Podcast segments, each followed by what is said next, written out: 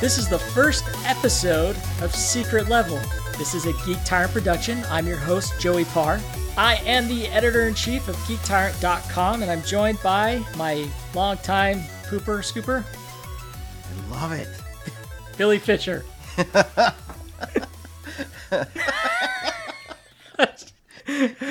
Of all the things that you were going to say, that was the last one I expected. So, I mean, that was the best. no, but in all, in all seriousness, though, Billy is a good friend, longtime friend, longtime contributor to Geek Tyrant. He's been with us since the beginning, and we love hanging out And, and, that's what we want movies. to do with you guys.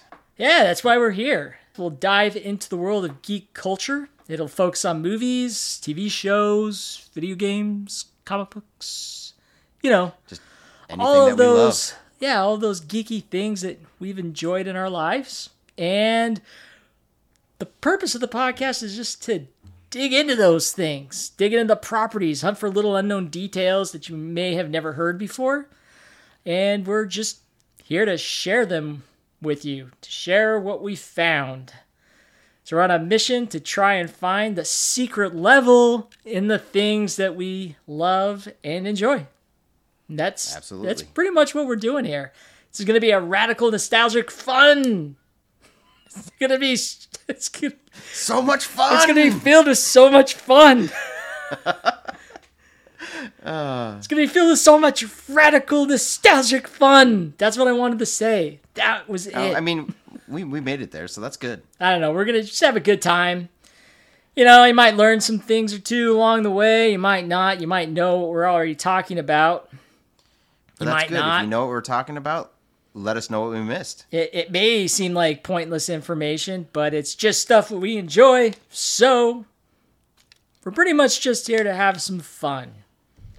And in this first episode, we are going to focus on the forgotten BMX biker stunt boys who worked on Steven Spielberg's E.T. Man, for anybody who's seen the movie, this is probably one of the best moments of the movie itself. The most enjoyable, but it only lasts in about a five minute window. It's true. So, Joe, being our first podcast, the fans want to get to know us a little bit better. So, what have you been enjoying this week? Before we get into the Biker Boys, let's just talk about the things that we have dug this week, things that we're we're getting into. Anything new like that for you? Oh, Billy, I'm digging into really old stuff right now. Well, I oh, can't say really old, just stuff I missed when I was a kid from the 80s. Like what? Well, right now I'm watching a TV drama from the very early 80s, Saint Elsewhere. Saint Elsewhere. I have, Oh my gosh. I have never seen this series. I'm going through it for the first time. Oh man. and I am enjoying it. it's I feel like I'm watching ghosts. Like I feel like I'm watching this time this forgotten time because the hospital that it's set in, like those kind of hospitals like in the early 80s, those are like closed down right now. Like those are those hospitals unsafe. yeah, exactly. those those those hospitals are the ones that like the Ghost Adventures guys are going into, and like right? You know hunting down ghosts and stuff. So it's it's interesting. It's kind of haunting in a way. Oh, yeah. uh, So I had family members who watched that show when I was a kid. And it didn't strike me until later that people in the show, like Howie Mandel or Denzel, Denzel Washington. Washington, Yeah. I or mean, David Morse, in a way. like yeah. all these It's crazy. big actors. I'm like, this is where they got their start. This is crazy. Yeah. I'm not going to ruin anything for you. I was. I was present for the ending of said show. I've heard so much about the ending. I don't exactly know what happens. I won't say anything. and I'm and I haven't I haven't gone online and looked because Don't. I don't want to know. dude trust me myself and our listeners are going to want your genuine reaction to when you get there i was too little to really understand what was going on i just know people around me were freaking out and then it kind of hit me later i was like oh that's what happened so yeah totally save that for us I, I do know I do know no one liked the ending. very few people liked the ending, and I and I know that it is steered. Uh, yeah, just the way it's the way the way that it's been explained to me is it's the reason why more people don't do like endings the way they did. Kind of Yeah, like so- waking up from a dream type thing. Like, oh, it was all a dream. Even though I know that's not the ending for this. Right. At least I hope it's not. Well, um, we're not going to say anything, I, but I guarantee you, I'm super excited for when you hit that, and we can talk about it on this podcast. all it's right. All right. But what about you? Um, what what have you been up to? I this week finished Star Wars: The High Republic. I finished the book, Okay. and, and anyone who knows me, you guys don't know me, so I'm going to let you in on a little bit into my background with the Star Wars fiction. Billy I hates read- Star Wars.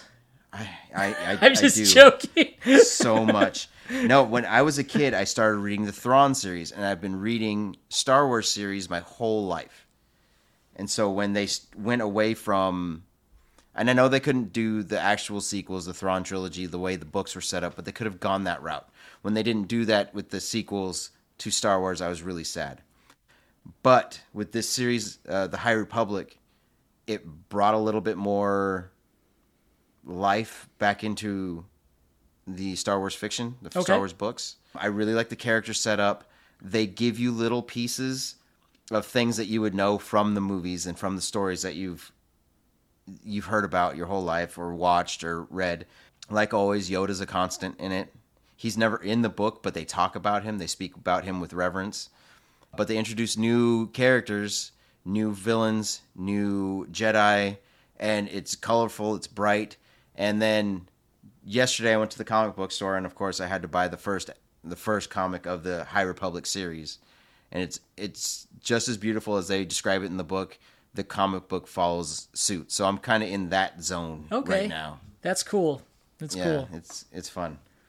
So as we do this podcast, Joey and I are going to reveal a lot about ourselves because we geek out a lot on things that we love, and this topic that we're going to talk about is something that he and I discovered together.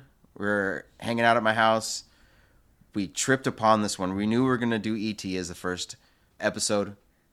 We tripped upon this little branch on the on the ground, and it's blown up to a big, huge thing. And we feel like it's definitely worth the first episode of our new podcast. It is. It is. And there's this is going to be a two part episode. We're going to do ET uh, part one, ET part two, but this one we wanted to specifically focus on the BMX biker boys of ET, the the stunt kids who were in the movie. At you know, you remember that climatic moment at the end where you know ET you know, they're they put ET in the basket and they're riding riding out as they're being chased down by all the cops and you know they got the guns and they're like get those kids! And the the kids are riding over the construction site and they're like jumping over hills and riding through uh, these you know these houses being constructed and one kid like jumps on you know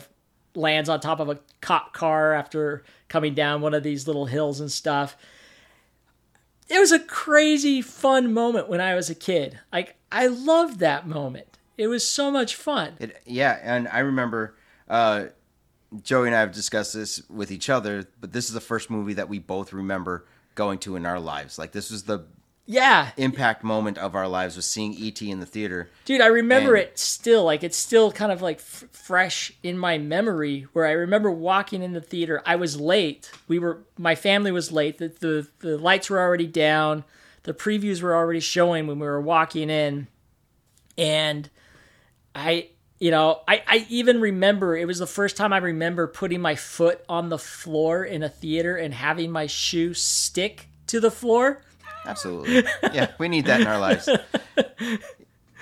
Yeah, that's so unlike you nowadays, man. You're never late to movies anymore. Oh is- man, I'm like Maybe that traumatized you. Yeah, never. I can't be late. I got to be like 30 minutes early in my seat with my drink and my popcorn. And, you know, I, yeah, I just like that calming moment before a movie starts. right? The anticipation of what's about to happen. It's amazing. So yeah, I, I remember that too. Going in, you know, being a young kid and seeing all these amazing things, things that I never thought were possible. but I do remember when the biker boys showed up. On Well- the, when they when they started writing, I screamed. I was like, "Yeah, That- get him out of there!" That scene is that's seared into the minds of audiences. That climatic moment with these kids trying to get to ET out of there and help him escape is so much fun. so much fun. They, they tuck him away in a little basket and then they go. That was it. Yeah, dude. I'm. I specifically remember my first bike had to be like Elliot's. It was. I had a red and white beater, but it had to be like his because of that moment. Re- remember the scene right before they get on the bike and start to like ride off fast. Uh-huh. They, they they go up. Uh, uh, Greg is at the door. Greg asks, you know, asks Elliot's like, can't they just beam him up? and Elliot's like, this is reality, Greg. and then Oh, at man, the yeah. and then at the end of that scene, they end up flying.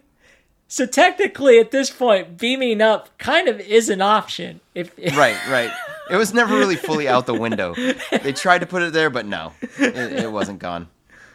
That always that always made me laugh. The other thing that I always thought was funny is while they were flying in the air on their bikes, they were still pedaling, like the pedaling was propelling them forward.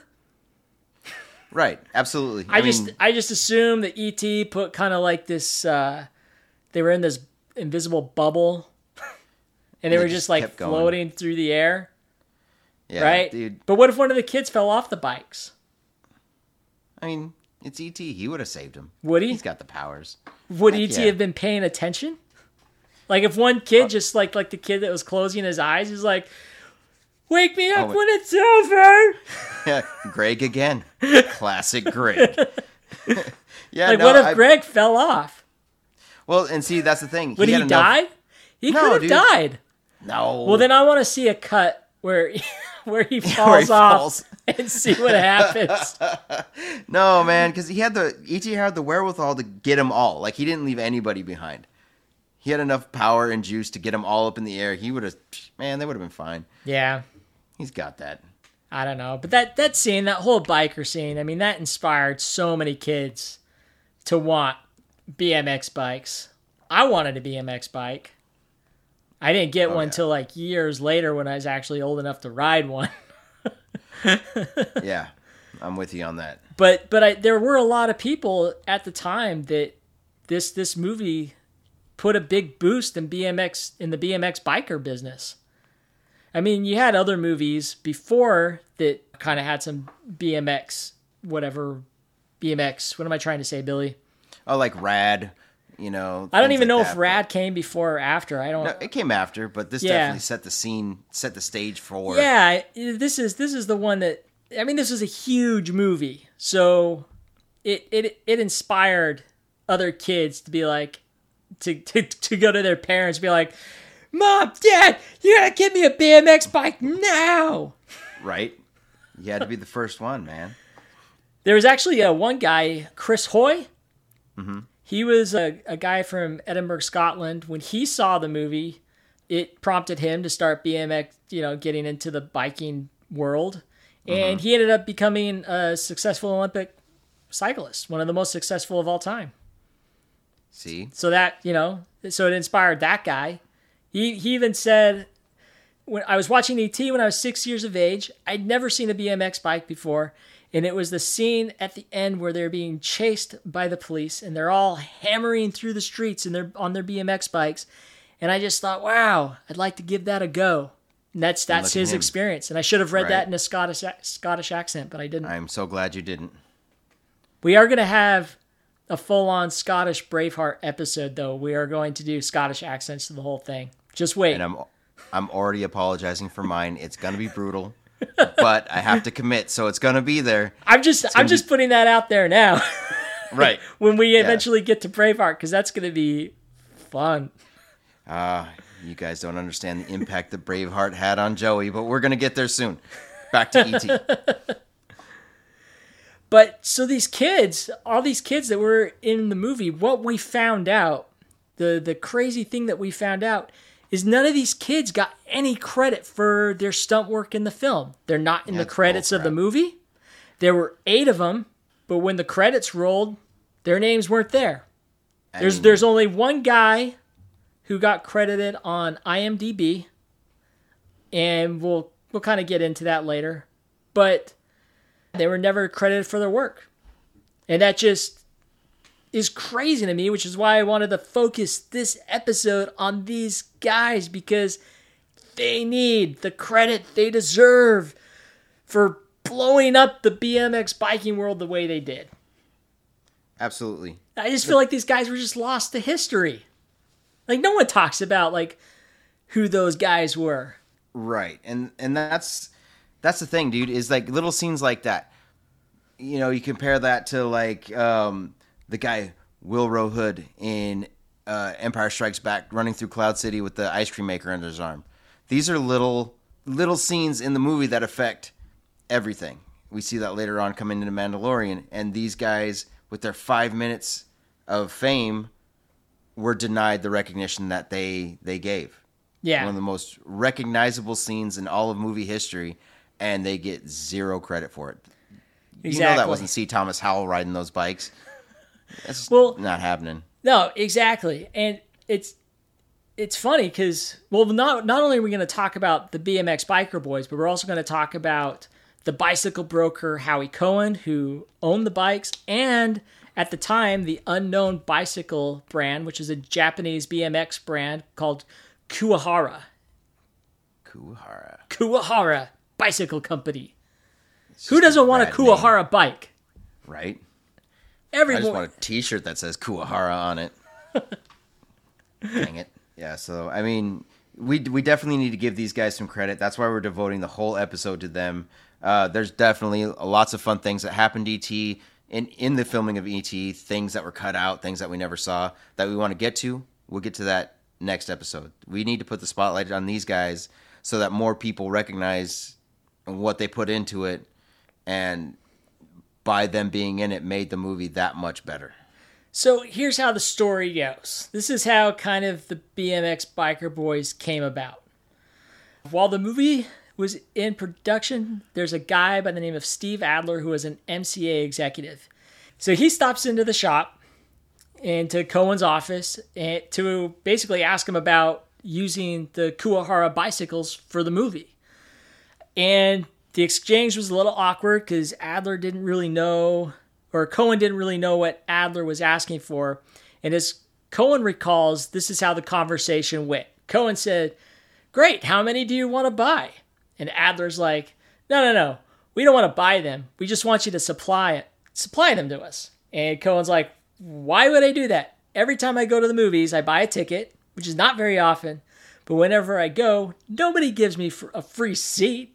And Adler's like, no, no, you don't understand. You see, by cooperating, you have the opportunity to an exclusive license to sell the licensed bicycles after the movie. And at that point, Cohen's eyes had these money signs in them, and there was this ringing in his ear that went cha-ching. Of course. But it's crazy how you know he did. You know, no, no one really knew. He didn't know what to expect from him. It's like, no, just buy the bikes. No, there's so much. There's just so much more lucrative way of doing business here. And when Adler explained it to him, Cohen's like, oh, oh yeah, let's do, let's do it. Let's do obviously, Yeah. Well, I mean, it ended up being amazing for him because that's what blew up the BMX world. That's what Cohen's business was all about, and it just kind of kickstarted the the trend. Yeah. So two weeks after that conversation with Adler happened, Cohen ended up loading up his truck with the first batch of 25 Kuwahara bicycles for the ET production, and they ended up driving down to the set. And he brought one of his employees with him, and that employee was a 20 year old kid by the name of Robert Cardoza. Man, it's one of those you know twists of fate kind of moments. If he wouldn't have brought him, we don't know where we would be. Let's get into this a little bit. Yeah, yeah. So basically, Cardoza and Cohen became friends. Cardoza just kept coming into the shop. Cohen eventually ended up giving him a, giving him a job. And when he went to the ET production, he thought it was going to be a mechanic. He thought he was just going to be helping out with the bikes, fixing the bikes, helping the kids, you know, the process of riding the bikes, uh, maybe schooling them a little bit on riding bikes if they needed it, I guess. Yeah, like I said, I don't think C. Thomas Howell was a professional biker at the moment. no, I don't think any of those kids were. No. I mean, it's it's kind of funny because as the story goes, uh, Spielberg, after riding around on one of the bikes, he kind of jumped on, rode around the uh-huh. set, you know, the back lot with them, just played around with them. You know, Spielberg's got to get in the head of the kids and like, you know, be the kid himself and get it. But anyway, afterwards, he went up to Cardoza and asked him. It was just like, "Hey, so this is what I have in mind for the stunts in this movie, for what the things we're going to do with these bikes." And at the time, Spielberg thought the actors were going to do all this stuff. Spielberg planned for the actors to be the kids on the bike jumping on these hills and doing all this stuff. And when he told Cardoza that, he Cardoza laughed. Like no joke. He, he laughed in Spielberg's face. Man. Not many people get a chance to laugh in Steven Spielberg's face. But he did, and he said, There's no way those kids are going to be able to do that. The ball's on this guy. I know, seriously. I'm telling you. But Cardoza basically hopped on a bike, showed Spielberg his moves, showed him what he could do, showed him his skills. Spielberg, obviously impressed, was like, hey, kid, you got the job. right. So, yeah, so Spielberg basically hired him to to be the stunt one of the stunt bikers on the movie. And then Spielberg asked, "So uh are there any more BMX bikers out there that can do what you can?" He's like, "Uh, of course." Dude, I mean, that's one of those things like when you and I we used to hang out and you'd walk in the you know famous parts of town out in LA. You're just hoping some kind of director or producer sees you and is like, "That kid's got to be in my movie." Dude, totally happened for that guy. I'm so jealous. It's awesome. It's pretty cool. I mean, it's a it's an awesome opportunity to to have something like that happen. Right. And not long after he got the job, Spielberg and his co-producer at the time, Kathleen Kennedy, what? and and I believe this was Kathleen Kennedy's first real gig in the movie industry, as like a at least a in a producer capacity. Right.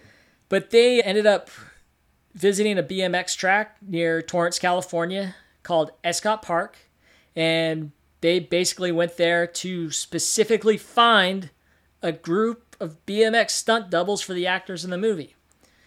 Cardoza obviously is already in the group. So while they were there, they actually picked up a few more BMX bikers. Those consisted of Greg Seppi Mays, who was 15 at the time, David Lee, who was 20, Grant Myers, Chris Taylor, Duke Brickington, and Steve Willoughby were all brought in uh, to be stunt doubles on the movie based on their similarity of appearance of the actors. They brought in one other cyclist later on, and that was uh, BMX cyclist Bob Haro, who was like big, like one of the big BMX cyclists at the time. He had, or not only that, but he was in motocross too. And by the time he was 17, he had already won 17 trophies in, in, in motocross in the motocross sport, which is just insane. And also Haro, he also in 1978 he helped form the first freestyle BMX biking team in America, and he worked on uh, he worked with BMX Action Magazine and the co-founder of that, Bob Osborn. So they were kind of a team. He worked as a cartoonist 17. and illustrator on that as well. That's crazy, dude. So he's a BMX That's... biker. He's a motocross guy. He's an illustrator. he's a cartoonist. The right. guy had it all. So obviously Spielberg's impressed with this guy. Spielberg and Kennedy like, hey, we got to get this guy on here. So they brought him on too, and and he was actually the only one that has been credited as one of the stunt doubles in the movie on IMDb, but not in the film, not in the credits of the film, just on IMDb. I so there something. were a total of eight BMX stunt riders in the movie. Five worked regularly on the film, and then they just had three kind of on hand just in case something happened. Right. I mean, you know, the, the thing is, dude, is like Bob Haro. I remember when I was a kid, that was a big name. But I mean, these guys should have been given just as much credit because they were pulling off the same, if not more stunts. Like, you know, the top of the car riding and like they're they're doing some things that I don't even think I could do right now. So, or ever I could. could. do. I, I, could. Billy. I just know need a BMX bike. Let's do it. I want a Kuwahara BMX bike for Christmas. Since they do still sell I know. I looked it up. They do have them. we're gonna buy one and as a special feature to this episode one day down the line when we have enough money to buy one we are going to record joey riding said bike and doing the stunts that we can do on those bikes just for you I'm gonna do. I want to recreate the ET scene on a Kuwahara bike. the coolest thing about that scene is going to be the bike that is definitely true but The yes one thing I was bummed out about is they don't have the classic red and white bike No. that Elliot had. They have like a blue one. They have a black and gold. the black and gold is sweet Yeah, dude. that's the one I that's the one I'm looking at. That's the one I'm thinking I want to get. Is that black and gold? It's pimped out. that's so cool dude I'm gonna But be the yeah, like- coolest. I'm gonna be the coolest 40 year old riding down the streets of town. dude of course you are nothing's stopping you man and then when we make this film it's going to be fantastic but see as a kid i i made well i didn't make. I found at the goodwill a red and white bmx bike. Okay. thing thing was beat the heck up. But i was like elliot's bike was that color. I'm totally getting that thing. And i rode that thing till it broke. Never put a basket on it because even at that young age i knew no basket's cool enough to be on the front of my bike. But i did have a red and white one. I loved that thing In- and i rode it till it broke down. In all honesty, Billy, I Mm-hmm. found a mountain bike with the same color scheme as Elliot's bike. no just, way just yeah, just the other day because I've been looking at getting a new mountain bike, and I Right. saw it, and I'm like, "That's the one. That's the one I'm getting." heck yes you are i wouldn't expect anything else That's I'm gonna do it. It's gonna be yeah and then we gotta get to Kuwahara so these guys can see, see your skills yeah, exactly. i need to see your skills The world needs to see my BMX biking skills. Absolutely. Oh man. So how did how did these guys react? Like is tell me a little bit more about these guys reacting to when they found out that they weren't even in the credits. Well, okay, let's share a story that kind of builds up to that, shall we? All right. So, three of the stunt biker kids were invited to a very early screening of the film. That was Robert Cardoza, Greg Kepi Mays, and David Lee. And they ended up being late to the private screening oh no. of the movie in Culver City. And this was way back in 1982, like months before the movie was going to open up to the public. Mm-hmm. And it was the first time that these guys, that these stunt doubles for the movie would get to see their work on the screen. Because until then, they just did it and they weren't showing any of the dailies. Like, why would they show the stunt people the day these these kids the dailies? So this was going to be their first time. Uh, they were late when they got to the studio. The gate was locked, and there was a woman outside with her little girl.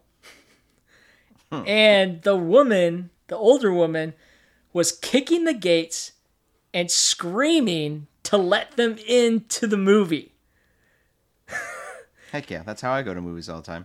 And when the boys came up, they were like, "Ah, crap, we missed it!" Like they like, oh, "There's no way we're gonna get in." And then they looked when they got closer to who it was. They realized that the little girl was Drew Barrymore, and and her mom was the one that was screaming to let them in. Obviously, they got in.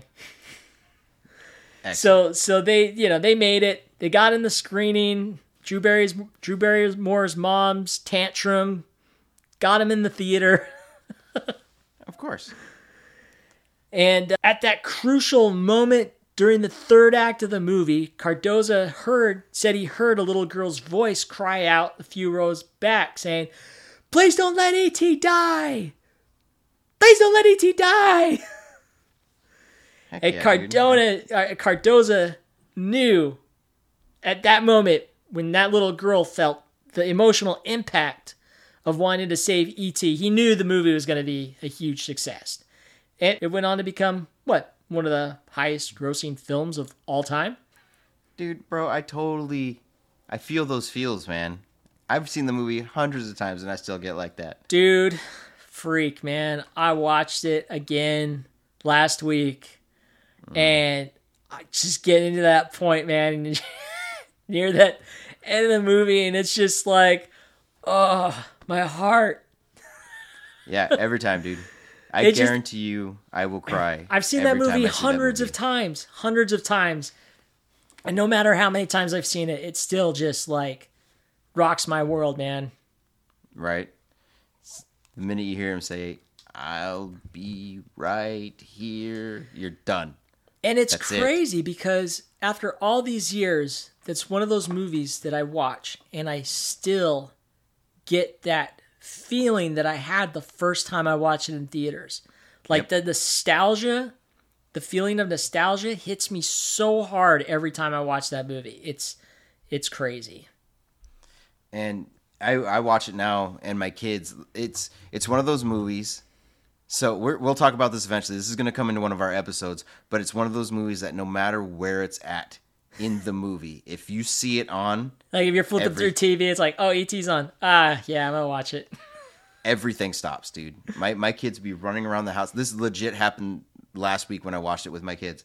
They're running around the house screaming hitting each other doing craziness but then they ran by the tv saw it was et sat down and watched the rest of it with me. Yeah, and those kid, the the guys that were in the movie, the BMX stunt kids, they also felt the same way as audience members. Like Howie Cohen, the owner of the bike shop, said that he just had tears of happiness just flowing down his cheeks after he watched the movie.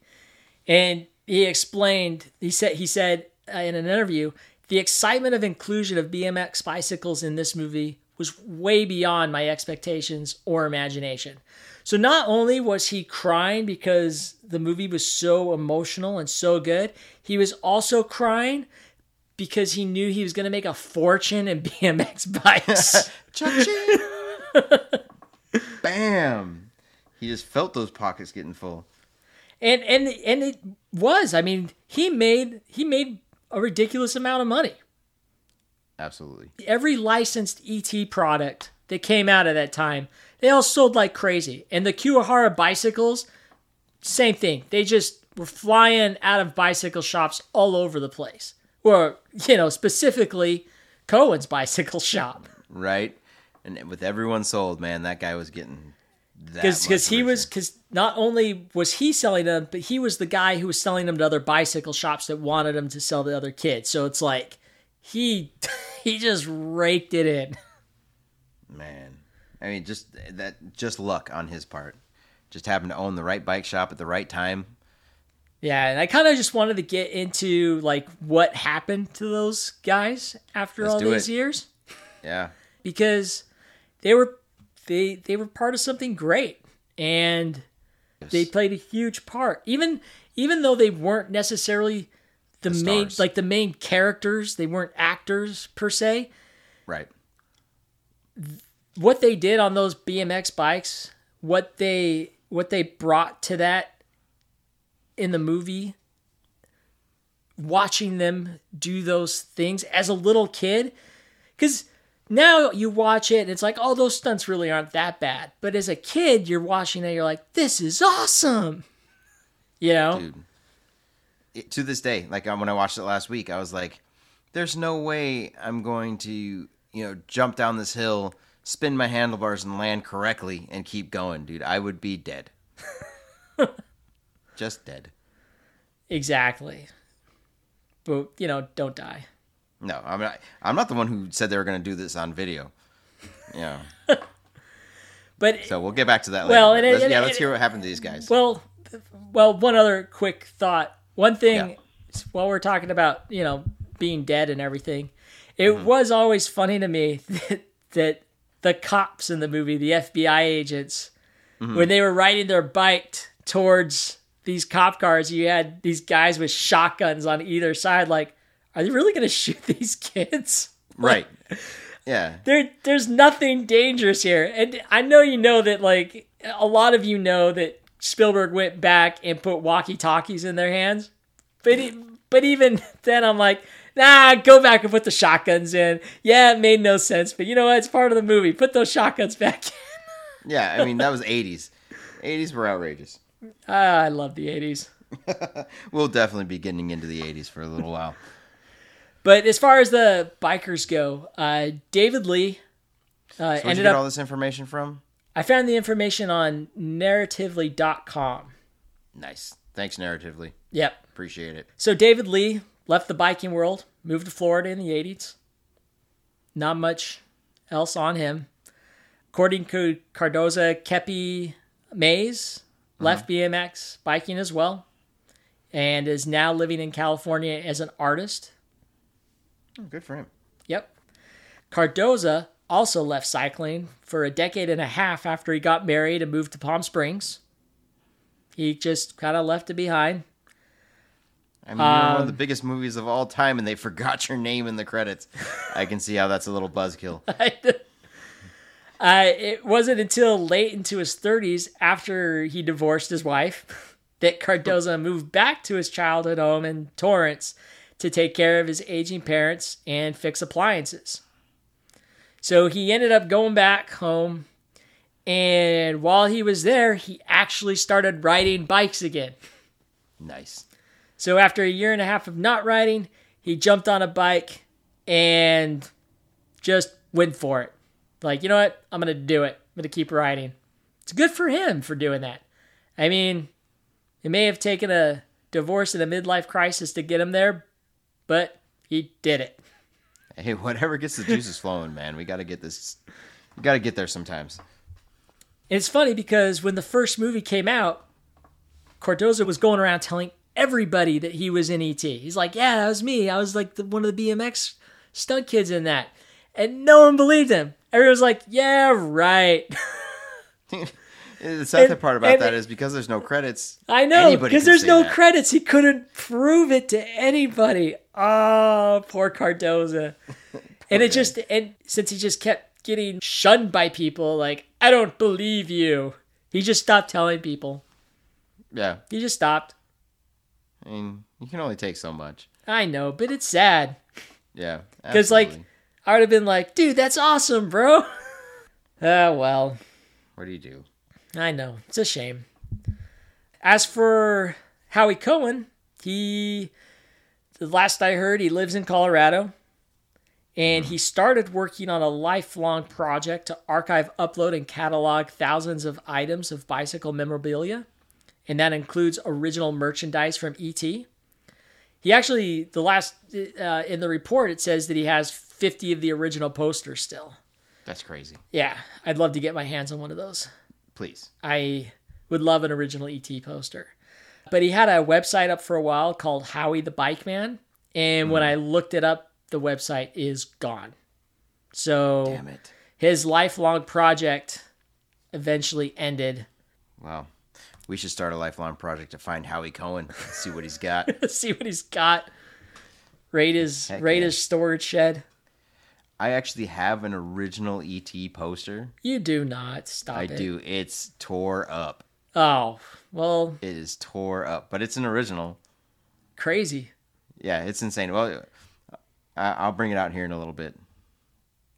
No, you won't, because no one's gonna be able to see it. That's absolutely true.